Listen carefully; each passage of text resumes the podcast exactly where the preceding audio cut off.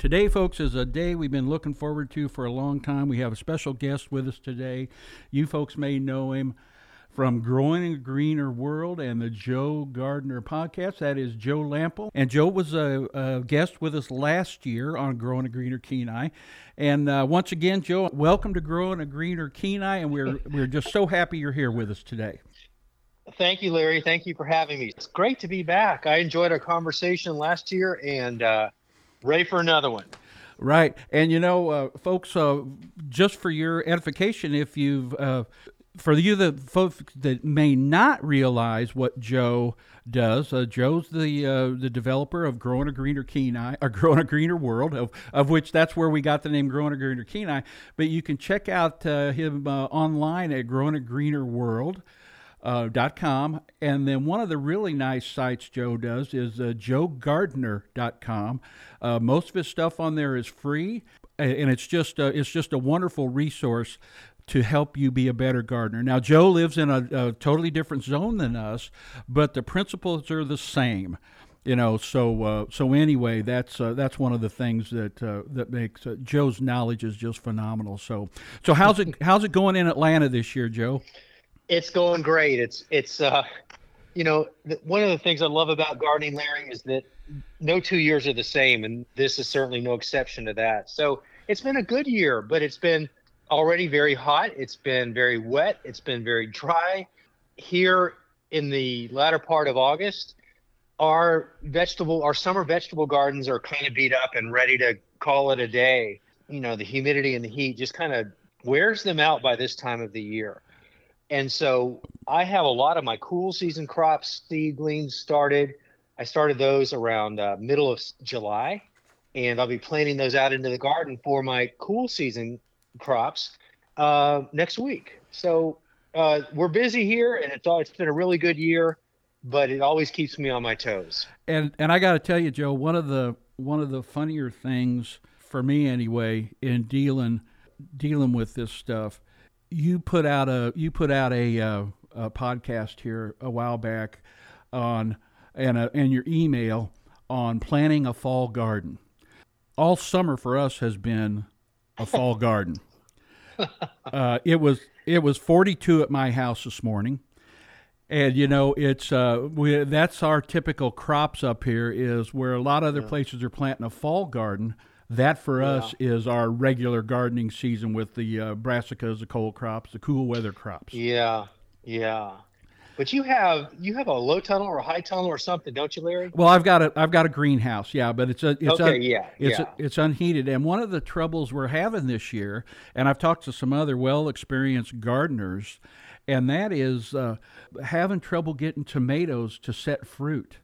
It's been mm-hmm. it's been so cold at night. It's been rainy. Yeah. It's been humid, and yeah. uh, it's uh, it's just been a, now you know some of the folks that have a heated greenhouse and well sealed and ventilated they're getting some tomatoes but I'll tell you what it's just been a chore like I said well experienced gardeners they're having trouble getting their tomatoes to in fact set fruit yeah I think sometimes we take it for granted because we just in many cases around the country just plant the seedlings or the seeds and they come up and eventually you get tomatoes out of it. But I don't think people realize how much is involved as it relates to the weather and the humidity, and especially on the extremes of e- either being too hot or too cool, as it relates to the pollen surviving to pollinate itself to get the fruit, so the fruit stays on before the flower aborts.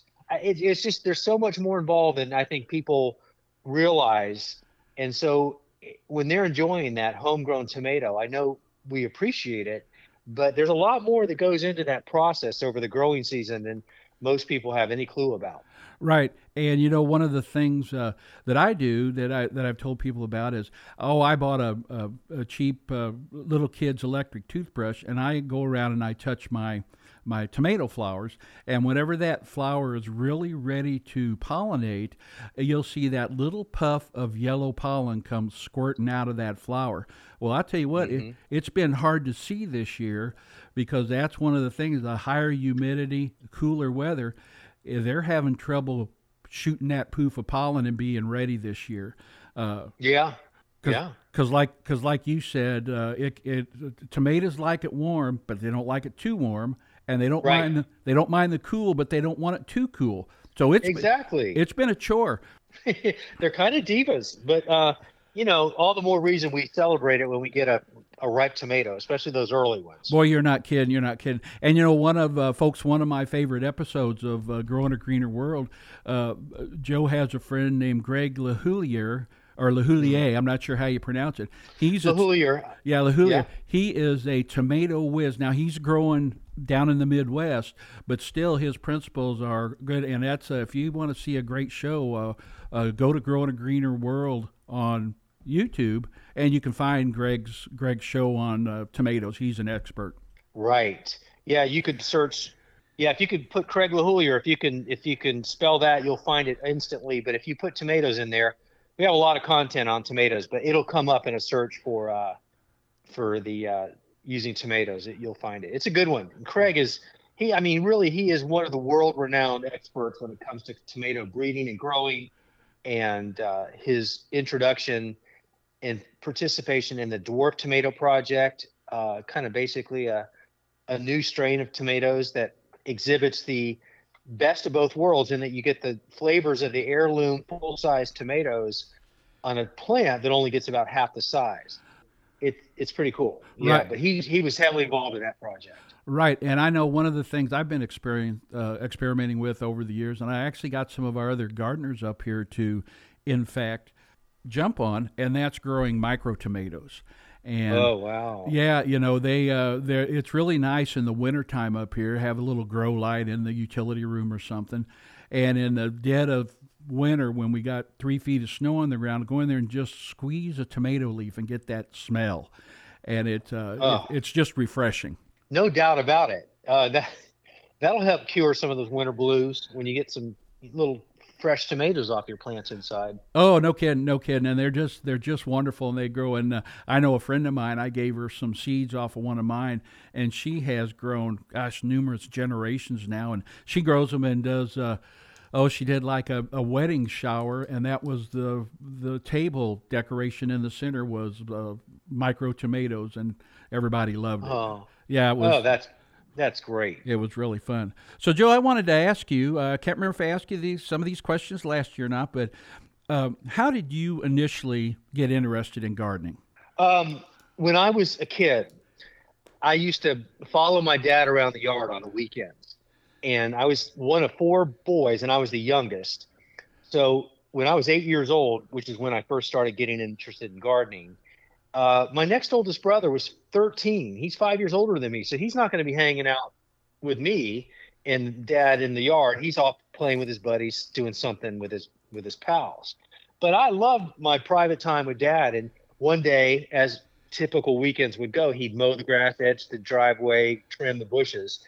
And it was towards the latter part of the day, and he'd trim some bushes and went inside because he was done. And I had I had a lot of nervous energy being an eight year old boy.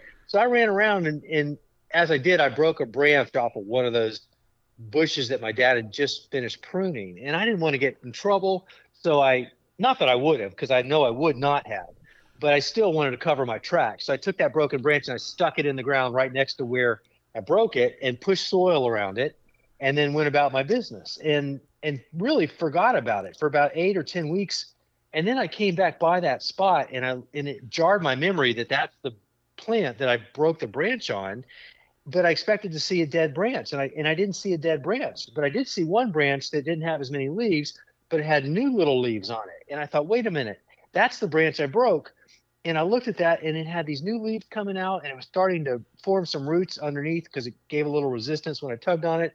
And that was my moment, Larry, where I just was so blown away by what had happened over those two months or so. I had to know more. So I started taking cuttings and sticking more cuttings in clay pots of soil and starting seeds. And I planted some bean seeds outside my parents' bedroom window. And I rode my bike down to the nursery and bought some roses. I mean, it hit me full on like nothing else ever has. Right at that, within weeks of that one moment, and I couldn't, I couldn't get enough of it. I was so interested in what was going on because I didn't know anything about this stuff, and my family wasn't gardeners. So I just that's how I ended up passing all my time on the weekends, and it was crazy. But I haven't stopped. I haven't slowed down one bit. That's great. Yeah. Yeah, that's great, Joe. And you know, and uh, uh, similarly for me, and uh, my listeners have heard this story before, but but uh, when I I'll never forget when I was in first grade, I took a bag of navy beans that you have in the kitchen, and I just threw them all over the backyard. Well, they started to sprout. And that's crazy. My dad was going to cut the grass and he was going to cut them down. and I remember begging him not to uh, cut my beans down. And he was a trooper back then, you know, uh, you know, so yeah. he was, he was like 30 then or something like that. Yeah. And he cut around every one of those bean plants and let oh. them, let them grow and that's what kind of got me going. I thought this is really cool because we got they were bush beans. We got a bunch of beans off of them, and that kind of that kind of got me into gardening. And uh, interesting, and have loved it ever since. That is a great story. And yeah. isn't it neat, Larry, that we can often not oftentimes remember our moment where we were, you know, bitten by the gardening bug you remember yours i remember mine right right you know like i said first grade i remember doing that and and my mom and dad didn't really garden but my uncle uh, my mom's sister's husband he was a gardener and when we would go visit mm. him my uncle bert always had a fantastic garden and i wanted to be like my uncle bert and wow. that, and that's why I threw the seeds all out in the backyard. And then from then on, I've been uh, one way or another uh, uh, been gardening. And I think I had my first real garden uh, in third grade, where I really had a plot and and garden, you know, and that that got me going too. Well, that puts you at eight years old too. Your start was around six if it started in first grade. Yeah. And yeah. your first real big garden was at age eight, like mine. Yeah. my first garden at eight too. So isn't that funny? Yeah. And even as a kid, and I'm sure it was the same way with you, there was just something satisfying, especially as a kid, to be able yeah. to take something into your mom and dad and go, hey, I got something, we can eat this. And you knew that yep. you grew it, and mom and dad patted you on the back, and it's just one of those things that make a kid feel good. I remember eating the beans from those uh, beans I sowed outside my parents' bedroom. And, uh, you know, I don't really recall loving vegetables at all, but w- when I had that green bean or those green beans from those plants I grew, I'd never tasted anything better. you know, the, maybe probably the psychology of it, but it was still like, oh, this is the best ever. I know. I and, remember it. And in my my garden uh, when I was eight, when I had my first real garden, I grew, and this was in the uh, the Illinois side of the St. Louis area, and uh, I grew uh, oh. I grew some cantaloupe, and ah. my cantaloupe they got huge, and they were it, like you said that memory in my brain. I'm like, boy, I haven't had a cantaloupe as good since those. Right. That's exactly right. Right, but it's it, and, and I know you you kind of feel the same way. It's it's relaxing to be in the garden, and it's mm-hmm. you know, and you you just recently put out a, a uh, one of your emails on that of being able to relax, the self sufficiency, and just uh, you, you go out there and you kind of get that ah feels so good to be out you here. Do it's funny. I I find myself uh, I ha- I'm not a singer. I have a terrible voice but I, I find when I'm out in the garden by myself, I catch myself humming. Uh, it just happens. I don't consciously think, okay, I'm going to hum now. I just go into a state of mind where I'm so happy and at peace. I just naturally start humming, and I and I catch myself doing it. and I just kind of laugh at myself, and I realize that every time I'm humming, I'm in the garden out there having a enjoyable time. Sure, and and I'm sure you're yeah. like a lot of gardeners. I mean, I talk to my plants and I play music for them. you know, say, "Hey, what's what's up with you guys? What's uh, what's happening yeah. here? Why why yes. are why are you giving me trouble this year?" yeah, of course. Yeah, that's yeah. that's just amazing. And you know, one of the things, Joe, I got to tell you that I did this year is I did a little experiment on you know you know how good it feels, especially up here in the dead of winter, to get your seed catalogs.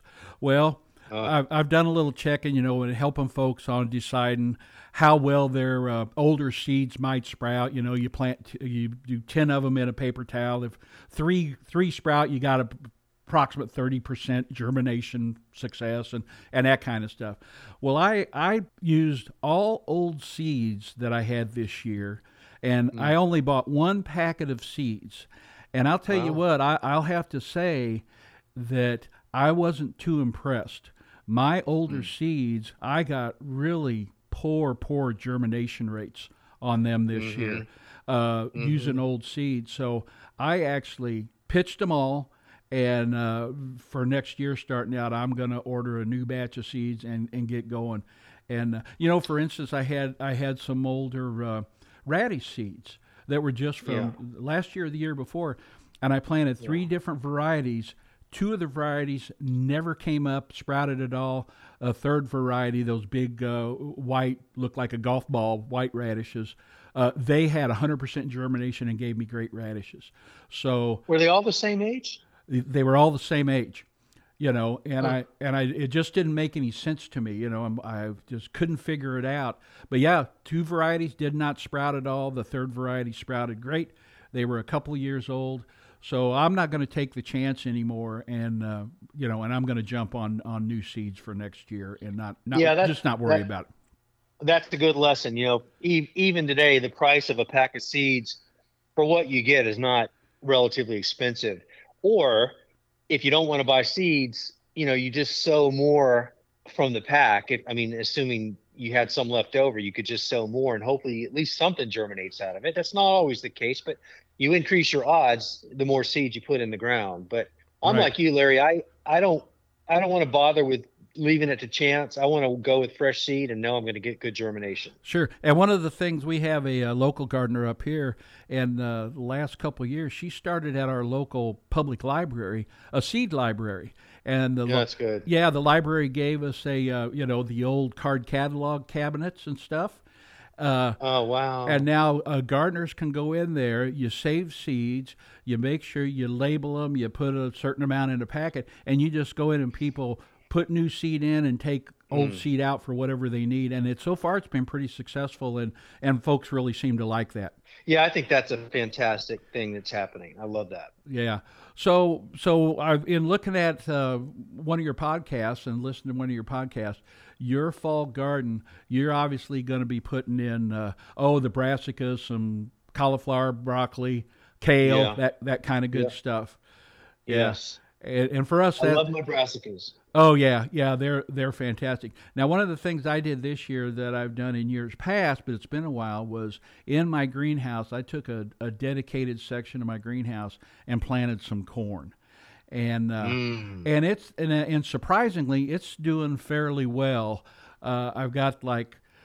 24 plants and some of them have Yeah. some of them have two ears on them and hopefully if i'm lucky i'll get some corn coming up here in about a month they ought to be ready here in, a, in about a month and uh, looking forward to that I'll bet you are. That's great that you're doing that. And uh, in the greenhouse on top of it, are you do you have a fan going or something to get the pollen dispersed? Is that how you're able to get everything pollinated? I, I do and then one of the things i do too is i just go along when they're when they tassel out i, I just give them a little shake too yeah. you know, and get that fall that uh, pollen.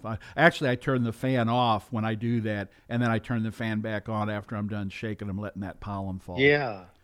Good You for know. you. yeah, and it uh, and it's working pretty well. But uh, you know, like Huh. for for us this year, but uh, so many of our garden, you know, we've already, you know, a couple years ago we had a frost in mid July.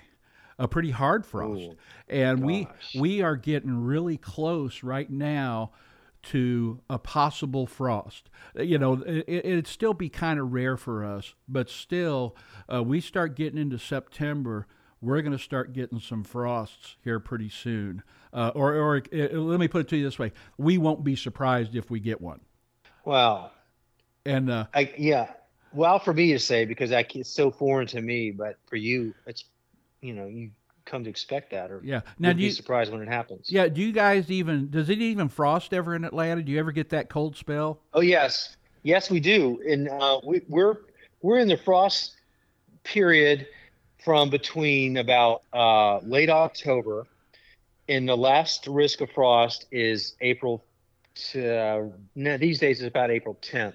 But in the past couple of years, Larry, we've had frost a week after what is supposed to be our frost-free date, and so uh, you know there's no no guarantee. But yeah, November to April sometime. Okay. We get frost, and, and we get down into the mid 20s often. Oh yeah, yeah. So when you plant your fall garden, you know, and some of the things you plant, uh, do you grow Brussels sprouts at all? I do, and they take a long time to sprout up. They're, it's my slowest crop that I grow, and a lot of times it well, it always overwinters for me, untouched. It's really a tough plant, and then I'm usually getting my sprouts off of it in um, you know March of the following year, and I plant it. Like I'll plant my Brussels sprouts next week, but they really won't sprout up until after the new year, and that's okay. But it's interesting. Wow, yeah, because we're uh, we're getting ready to my my Brussels sprouts. I, I they are tough to grow, uh, and this is the first year I've actually had them start to sprout up a little bit, and I huh. yeah, and I am. Uh, uh, you know, I'll let them go till they get frosted on. You know, and uh, yeah. and I'm sure I'm sure you've read, and it might have been something I read about you that certain items that get supposedly sweeter with a frost yeah. is yes. you know they, they the plants send up uh, the liquid that has a lower freezing point out of their roots yeah. and up and it actually yeah. it actually sweetens up uh, sweetens up the, the the produce it sure does it's amazing and it's delicious yeah oh you're not kidding it's it's good stuff it is great stuff so, well, let me ask you. I mean, you, you obviously, you know, you've got a you've got a great TV show on PBS and on Create. You know, I love uh, I love your uh, Joe Gardener site and all that. But outside of those two things, what do you figure is the one of your best gardening success stories that you are really extra proud of? Well, I think um, you know the the podcast is six years, three hundred and twenty six episodes as of this week, which is a, that means every week we've had a new episode pretty much. Occasionally an encore, but uh, we we don't miss a week one way or the other, and we've been doing it over six years. We're the uh, we have over 10 million downloads. We're the top rated gardening podcast on Apple, and and I'm proud of that. You know, we have some great guests and amazing conversations. And I I learn a lot from it too. You know, I, it's almost self-serving for me. It's a little bit selfish for me to keep it going I mean, I know people love it. We get we get wonderful reviews all the time, but uh, I love it because it's one of the ways that I stay sharp. Is that I'm I'm talking and having conversations with the top people in their field all around the world, and I'm sharing that you know with our listeners. So the podcast is one, and then uh, the Online Gardening Academy, where in 2018 we started uh, creating online courses, in-depth online courses on specific gardening topics, and um, that's become one of our strongest most popular offerings. And, and typically those are those are paid courses but that's you know that's just an option for people that really want to invest in deeper knowledge. And and so we offer these courses and we try to create one or two new ones a year. And uh, i think we're at six or seven courses now and uh, people love those. It's a lot of work to create them but um, I'm proud of those, and our students just rave about them. So those are the other two things, Larry, outside of the show and the joegardener.com uh, brand and website. Those other opportunities for learning. I, I, it's for me. I want people to not feel intimidated by gardening. I want them to feel confident that they can do it. I want them to start and so I just try to help them, as I say, take the guesswork out of gardening and teach them the why do behind the how to so that then they can feel like they've got it. They're better and they're smarter and they're more confident at it. And that's my whole goal. And and however people consume that information, whether it's watching a television show or listening to a podcast or reading a blog post or watching an online course, participating in a live forum or a Zoom call or something I try to make all of those avenues available, and then it's up to them on how they want to, you know, what path they want to take to enhance their learning at whatever level they're at, whether they've been at it a long time and they want to sharpen their skills, or they they're just getting started. I want them to feel confident that they can do this and not feel intimidated by it. So, yeah, that's that's, lot, that's great. And and Joe, is your uh, uh, educational background in horticulture or anything like that, or t- totally a different yeah. old career field? Well, it's dual career for me. A dual educational background was horticulture and business. My mother encouraged me to, in addition to pursuing horticulture in college, get a business degree so that when I graduated, I, I would have many options rather than just horticulture, for example. And she was right because coming out of school, there was a lot more people interested in hiring for business careers than horticulture, and and the pay was better. And so that's what I ended up doing, Larry, out of school. Is I had a suit and tie job in in the finance world for a while, but I knew early on that wasn't where my heart was, and I also knew that as soon as I found some job that got me back outside dealing working with plants, I would do it. But I also the the more time that elapsed before that happened, you know, I, I got married and I, we had our two daughters, and next thing I know, there's more demands on my livelihood. You know, I couldn't just take any old job. I had to be more per, per uh, selective. Fortunately, that came though. That came about ten years after my career started, and I was able to leave the suit and tie job behind, and and that's when I was selected to host the first television show on DIY network called Fresh from the Garden. But that that gave me the income opportunity to leave behind my business career and it then allowed me to take what I knew by having my business degree and making a business out of my horticulture self-employment time. So it really was a great combination, and I'm thankful that my mother encouraged me to do it the way she did, and I'm glad I listened to her. You know, yeah, no teenage kidding. boys, teenage boys aren't often known for listening to their moms, but uh, I know this was a life changing condition. Yeah, you know, and, and, and you know, and Joe, what you just said, that's one of my personal beliefs on when a person realizes where they finally hit them that they're an adult is when they can look back and go, yeah. "Wow, mom and dad were right on that one. Yeah, you know, this is true. Yeah. Yes. You know, well, one of one of the things, you know, uh, I, I think that you and uh, obviously your your teaching experience in helping gardeners is most gardeners, and I don't know a single one who isn't like this. That they always like to help other people be more successful gardeners, and yeah.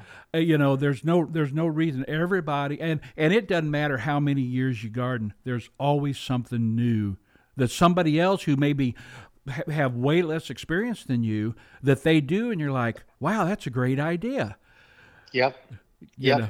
you know we're all as we're learning from others we're also trying to figure out as we do it. And sometimes through serendipity or we figure it out you know we find a new way to be successful at it or something that uh, more experienced gardeners have never tried or have never heard of doing before. And I'm here to tell you, I'll be the first to admit there are people that haven't been gardening nearly as long as me that I'm learning from, and I'm I'm happy that we're all we're all learning from each other. I think that's one of the best parts about gardening is the community aspect of it, and then the the good naturedness of gardeners. They just they're good people and they like to share and it's a it's an amazing that's why I want people to that's why I try to I want everybody to be gardeners because I, if they're not I don't think they know what they're missing. And we as gardeners recognize we've got a really special hobby or um, avocation but but it's the it's not just doing it alone. It's it's engaging with the others however that may be in that shared joy and experiences of gardening. That's true. That's very true. And I know one of the things I try to tell gardeners too is that uh, so many new gardeners they're they're afraid of failure and I say, well, first off, don't do don't start a garden bigger than what you think you can handle start small yes. you know a, like a four by four or four by eight box yes. you know start yes. start small and don't be afraid to fail because failure is just a different way of learning how to do it better. And I call them uh, learning opportunities too. Right. yeah. I mean, we. I mean, technically they're failures because we we wanted a certain outcome and it didn't work out. So we we think we failed at it, but we didn't because that's how you become a better gardener is you try it and it doesn't work and then you ask yourself well why didn't it work and that's why i always talk about the why do behind the how to you might have followed the steps that you know the seed packet said to do or whatever but there's so many variables that come into play along the way that causes it not to work out the way we want it to but then that's where it gets exciting and we get stronger and more confident is well, why didn't it work? And we start putting our detective hat on and we talk to other people or whatever, but eventually we'll figure it out many times. Not always, but many times. And that's why I find it so exciting is that no two days are the same. And, you know, next year's tomorrow is going to be different than today. And certainly next year is going to be way different than this year. Right, and that's why that's why I don't feel like my my uh, experiment using older seeds was a failure. It's just like, okay, I learned something from that, and I'll probably never do that again. You know? Yeah, exactly. But it was a good learning experience. And one of the things we deal with up here, Joe, too, that I, I, I doubt you guys deal too much down there is we're in zone four up here, zone like 4A and 4B. And right. we have folks, you can literally go five miles from garden to garden and be in a different zone either 4A wow. or 4B. Yeah, it's it's really Ooh. it's really amazing. Uh, my wife and I we used to live on what's called the Kenai River up here, and we weren't on the mm-hmm. river, but we were down in that river bottom, and it literally was a good two to three weeks behind in growing season than literally just a mile and a half away at about wow. another at about another 150 foot of elevation. Our tree, That's it. Wow. Yeah, our trees were a couple of weeks behind. The trees up on the highway would be fully leafed out. Ours would just be starting to bud. So yeah, we we have folks that just miles apart, literally are in a different zone, and they have to they have to plan their gardens differently. Wow.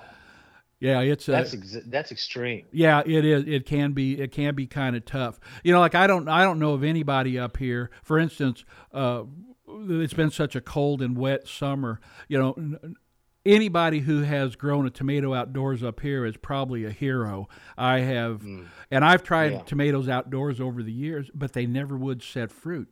You know, now now up in Fairbanks, which is quite a bit north of us, they actually will get up to maybe in the mid 80s and up to 90 degrees up there. So they actually Ooh. have a much warmer summer than we do. They got colder winters. You know, they're uh, down zone two and three up there. But wow. but it's really amazing the difference of them being on the interior of Alaska as opposed to by the water, which keeps it cooler down down here. Yeah. Yep. Yeah, I'll bet. Yeah, you know, so well, you know, one of the things too, uh, folks, uh, like I told you about uh, Joe's uh, "Growing a Greener World," one of the one of my favorite episodes, if not my favorite episode, is a show called The Green Bronx Machine, and mm. I will have to say that Joe, you won an Emmy for that. Yeah. For that episode, and it is we, really really amazing. That uh, that's my favorite episode too. I think you know we did two. We've done over 200 episodes so far, and yeah.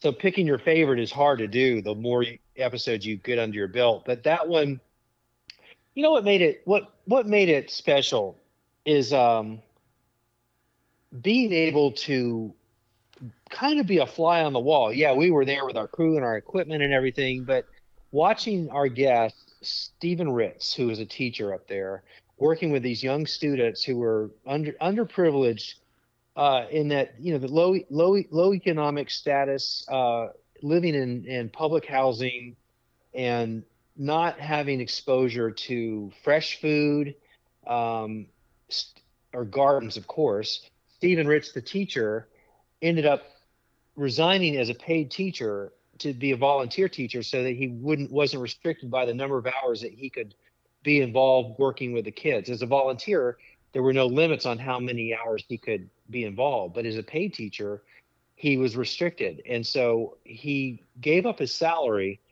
to volunteer his time to work with these kids and teach them how to grow food inside and out.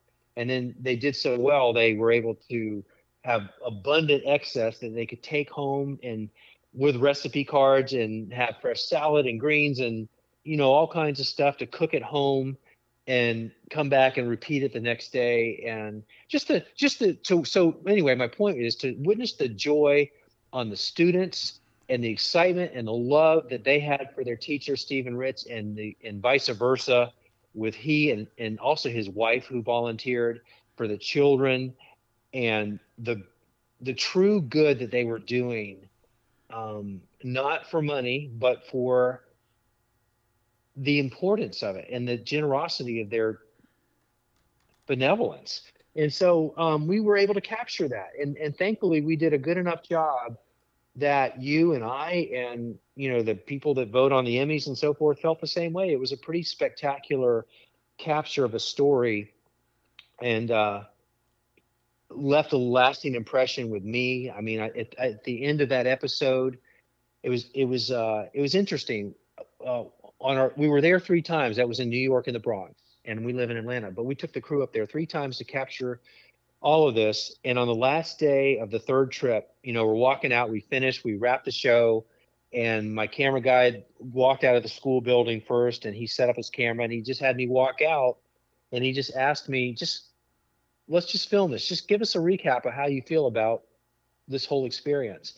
And I, I don't know, it was a minute and a half or so of, of my just saying what I said, but you know, the emotions were pouring out of me. I was so emotionally spent in a good way, but um, it kind of summarized how I felt about that whole experience in a minute and a half or so. And it was a nice way to cap the end of the show and um, and leave people with you know just a good feeling about what they just seen and uh i love that right I, and i occasionally watch it again you know I oh like you bet i i watch it and and you know uh, what i what i like is that stephen uh his book uh, i've just bought his one book and i read it a couple times and then i passed it along to other mm. gardening mm. friends and yeah. told them i said read it a couple times if you don't buy it and yeah. then and then pass it on you know and get yeah. get that going yep yeah, but yeah, that's uh, that's my that's by far my favorite episode, and uh, I watch it every Good. now and then too. You know, that's Good. that's fantastic.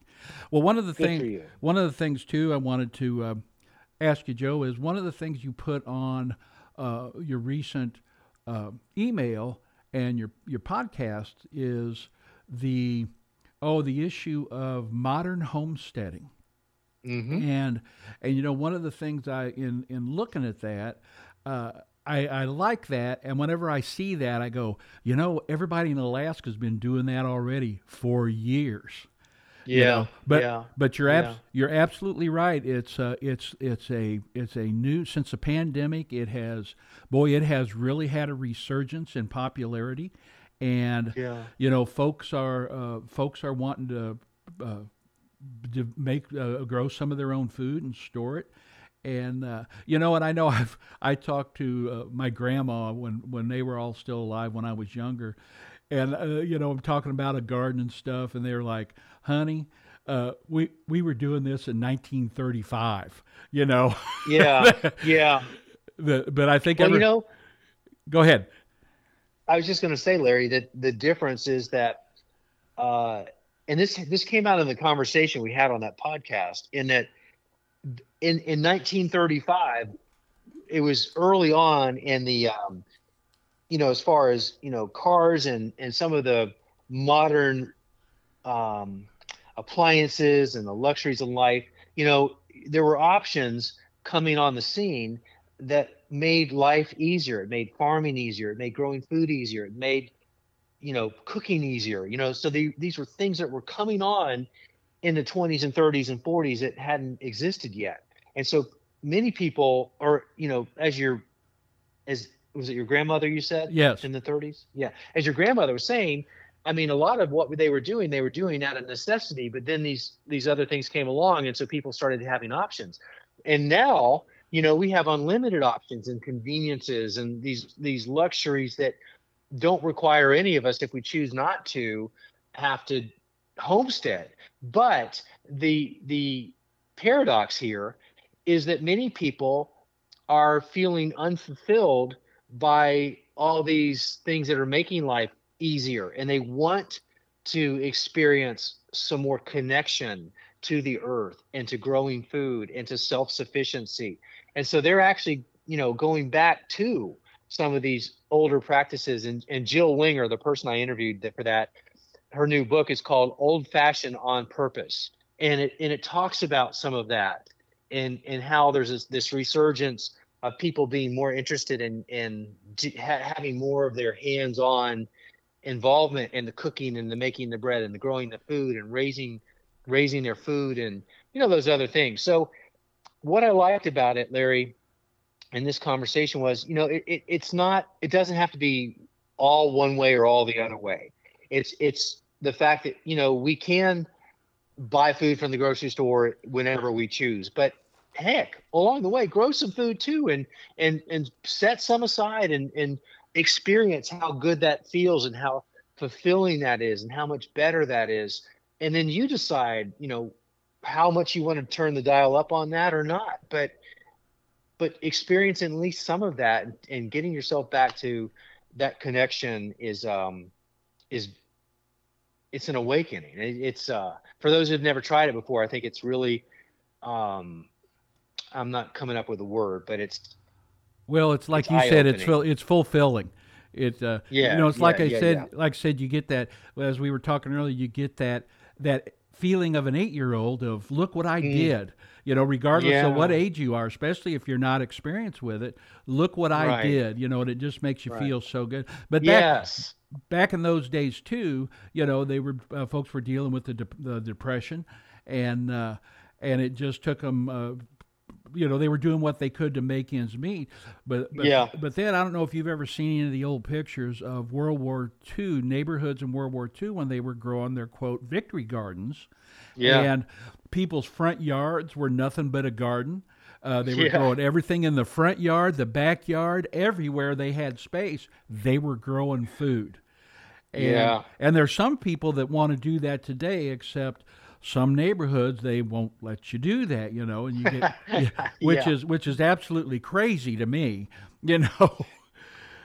Yeah, I'm uh I'm I'm talking a lot about that these days. I'm very frustrated with the uh, restrictive covenants of a lot of these homeowners associations uh, enforcing these these rules that were written years ago because you know and i understand why some of those exist. I do, sure. but they need to be updated, and, and, especially these days, in the face of you know climate change and and the need, I think that we all should be being more involved in growing our food and so forth.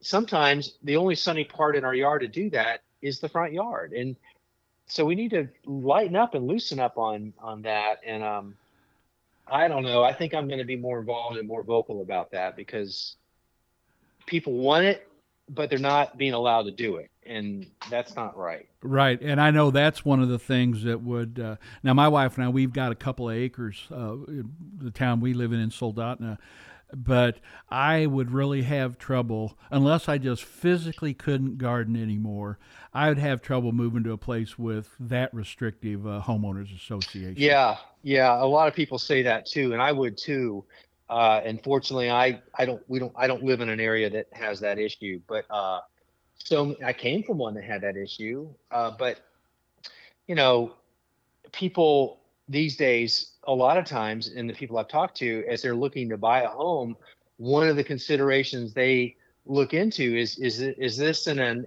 a restrictive HOA or they'll read the covenants and restrictions before they yeah even buy what, what yeah, whether or not they want to buy, correct. Right, right.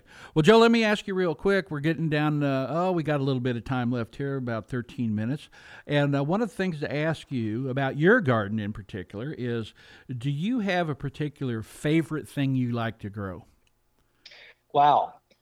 Uh, you know, I was talking to my farm manager about this this week. What's my favorite thing to grow? And um, is it just do I have to is it just do I have to narrow it down to one thing? oh no no no just just okay. just I mean if you like brassicas the best or tomatoes yeah. or, or whatever. Well I can narrow I can narrow it down more than that, but I do love my tomatoes. And the funny thing is I I don't love tomatoes because they're easy to grow because they're not. Uh, to me they're not. At least in the hot humid part of the country, they are we're constantly dealing with diseases. Not so much pest for me, but um, so tomatoes, I, I like the challenge of them, but I do love a fresh tomato. There's no doubt about it. It's my favorite summer thing to eat from the garden.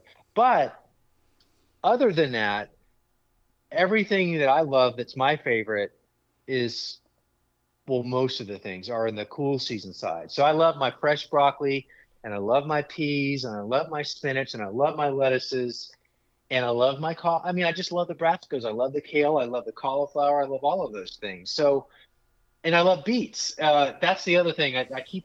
I don't know why I don't think of that off the top of head because off, off the top of mind because I love beets so much. It's a favorite of mine, and I grow them. I get to grow those two times a year. So the only time they're not growing in my garden is in like right this second. But uh, only about two months a year am I not do I not have beets in the ground.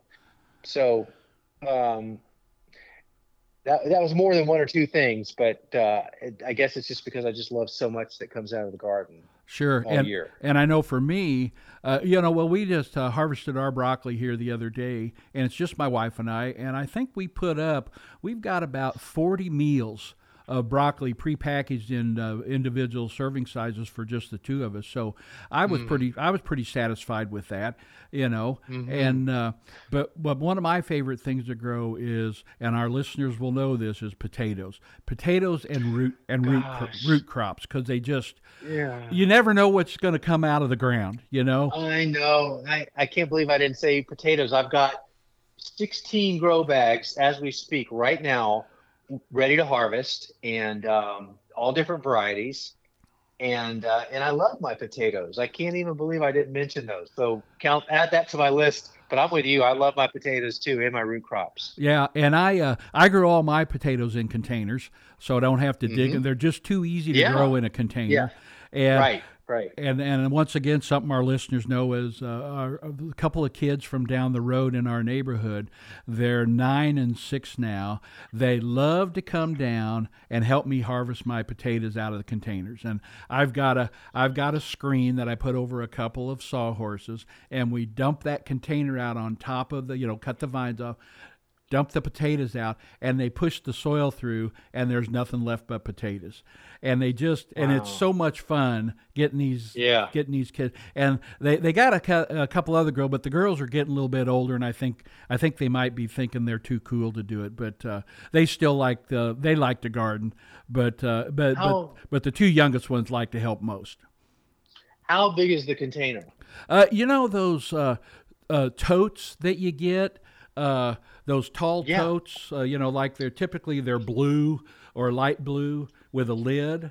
I I use those and drill holes in the bottom, and Oh, I, yeah, yeah, yeah. I know what you're talking about. yeah, Sure. I I drill the holes in the bottom, and then I put a layer of of uh, chipped up uh, tree mulch. One of the local, I have one of the local tree uh, clearing companies, and they they grind everything. And if they're in your neighborhood and they've got a, a full truckload, they'll drop it off at your house for nothing.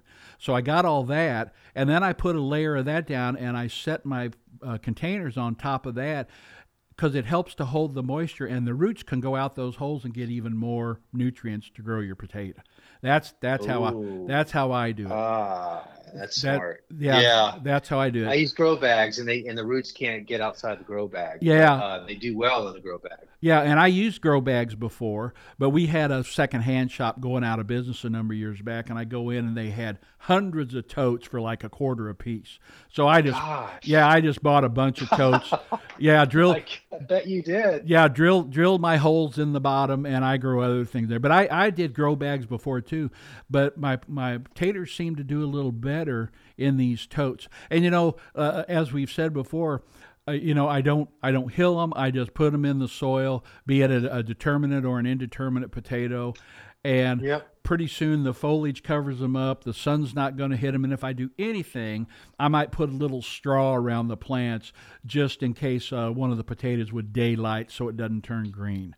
You know. Yeah. And that that's Yeah. all I do, and it is so easy growing potatoes in containers, and uh, It is. you know, and I'll yeah, if it's a if it's a determinate potato, I'll put you know I'll put obviously put about four inches of soil in the bottom. I put my seed potatoes in, then about another six inches of soil, and then I put another layer of seed potatoes in. You know, because they grow on one level, and you double your harvest with a second layer of potatoes. You know, Well, how much and how how uh, when do you do that? Do you do that? Did you say at the same time? Once you just add some more soil and you put another layer in, or do you wait and do that later? no, no, I just put them both in at the same time, and they Yeah, that makes sense. Yeah, they just they just catch up. Yeah, You know, I, I I've done it. I've done it every way, like a lot of gardeners have. You know, I've done it where I put the seed potato in, let the green greenery show up, add soil. Mm-hmm. Now I just put all the soil in, I plant them, and let them go, and that works just as well, and it's a lot lot easier, lot less lot less maintenance. I like that. That's uh, I've not done that, but it sure does make sense. Yeah, double your double your uh, harvest. Yeah, and one of the funny things this year was uh, I was you know getting ready for the garden here in the spring, and I had my compost pile, which I keep covered with a tarp. Uh, just to keep a little bit of moisture off of because our compost piles up here freeze solid in the wintertime. They can anyway. Yeah, so, yeah, yeah. But my, my compost pile was big enough. I was scooping some soil out of it or compost out of it to, to get going for the year. And I look and there's a potato in there in the center of the pile, and I'm like, oh, yep. one of the kids or one of us, we we missed a potato, and it was really a pretty good sized potato, weighed almost a pound. Well, Woo. it had it had gone through uh, the winter, uh, eight months since harvest, you know, seven months since the harvest, and I'll tell you what, it was an absolute perfect potato and just, in, just sitting in there sitting in there for like seven months it hadn't yeah. tried to sprout it was probably deep enough in the pile where the pile hadn't frozen but it was hmm. really mm. it was really a surprise, and I, I kind of learned something from that a little bit. Uh, of, yeah. Of maybe potentially storing potatoes uh, just as an experiment again. But uh, yeah, right. I was I was really surprised, and it uh, boy, it was delicious too. you know, it was a good potato. How about that? Yeah, yeah, it was nice a surprise. Yeah, nice that was surprise. a big a big surprise. But yeah, I I love growing root crops because uh, you just never know. You you might be uh, pulling up uh, something fantastic. Usually they're on average. I got to tell you, Joe, I don't know if you ever have done this, but I watched some gardeners uh, from the United Kingdom on hmm. YouTube. Mm. And some of them mm-hmm. grow, you know, like they're growing competition carrots where they're getting three and a half or four foot long carrots and that stuff. So mm. I've tried growing them over the years, and I've I've had some pretty good. I've had a three foot carrot before, uh, following mm-hmm. their their style. Well, one year I had mm-hmm. these carrots going, and the the the shoulder on these carrots were gorgeous and i'm sitting there and i'm going oh man i'm going to get some big carrots long carrots this year look at this well i pulled them out and i i i, I planted the wrong variety and they were uh. yeah they were like they were like six inches long, five inches long, but really fat. Mm. And my wife was out in the garden with me. I pulled it out. I go, check this out. This is going to be long. And I pulled it out. and it's this little five inch carrot. Oh man! And she started laughing, and I, I go, God dang! I put the wrong variety in. oh no! And that's the funny thing about root crops; you can't tell until you pull them out. I know, I know. The collars on or the shoulders on them were, were gorgeous. Thinking, oh man, I'm gonna yeah. have it. So yeah, you, yeah, yeah. But but yeah, it's a but it's a lot of it's a lot of fun, you know. So so anyway, yeah, yeah. Potatoes potatoes are fun to grow, and uh, and I try to tell other folks that. And my goal to help gardeners is to make things as easy on them as they can, but still be successful. You yeah. know, yeah, don't overwhelm yourself. Yeah, you know, it's like like potatoes. Uh, when I grew up growing potatoes, you put them you planted them, you hilled them, and then I find out later that the only reason commercial guys used to hill them was because of the equipment, and that they just want to cover them so they don't turn green and they can't uh, sell them. Mm-hmm. You know, that's mm-hmm. that's pretty mm-hmm. that's pretty much it. You know, so. Yeah. Yeah. So, so, yeah, my my way of doing it, it's a lot less maintenance, a lot less time, easier to harvest. I like to say the uh, the older I get, the farther away the ground gets. So I want to make my life easy. yeah. Yeah, no kidding. No kidding. So so uh, one of the things too, we're getting close to the end of the show, Joe. But uh, one of the things I ask you too is, are you sitting there making plans for next year's garden already for the for the spring? Um, we actually talked about that last week too. Yes, we are. Um, so I, I, I what I'm trying to do is do less of what I always do, which is a creature of habit, you know, planting the same things. I'm planting less tomatoes. That's one thing, Larry, that's a big thing for me. I plant I plant way too many tomatoes. So this year I only planted 16 plants versus past years where it's at least 60. I enjoyed this year so much more. And I, I don't know why this is, but I think I had as many tomatoes this year off of 16 plants as I have in the past with 60. Now, that could just be my imagination, but I had more than I could eat this year with 16. And so I guess my, my comment to that is I might even go with 12 next year. So that's one thing. And then try new varieties and mixing it up some, but uh, incorporating more flowers in too, because we've seen a big improvement this year with the overall production of our garden because we dedicated a lot of it to, uh, we added some new beds and we made them all flowers. And so the activity in there from the pollinators and the wildlife and the reduction in the pest has been tremendous. So we'll, we'll do more of that next year uh, as a sort of natural pest control. And just, it's enjoyable and it's beautiful. So yeah, nothing yeah. wrong with that. And, and I did yeah. the same thing a number of years back. I planted 27 tomato plants many years ago, and I had more tomatoes than I knew what to do. Well, Joe, I, I tell you what, we've got about a minute left. I want to thank you. I hate to, well, we could talk for a while, but I hate to hate to have to go. But I wanted to thank you again for being on the show. And folks, don't forget to check out Growing a Greener World, the joegardener.com. You can check out his podcast, a lot of free information too. And Joe, thank you so much for being a guest, and hopefully uh, you'll get back to Alaska and uh, see some hey, gardeners up here, and that would be fantastic. Yes, I hope so too, Larry. Thank you again for the opportunity. Always great to talk to you, and I look forward to the next time. All right, Joe. Well, thanks a lot, and we will be in touch. And thanks again, uh, and we'll talk to you later. Okay, Larry. Take All care. Right, thank you, Joe. All right, folks. Well, that uh, looks like that's uh, about the end of the show. This is Listener supported public radio for the Central Kenai Peninsula, KDLL 91.9, Kenai Soldotna. It's a great day on the Kenai Peninsula. Thank you so much for listening.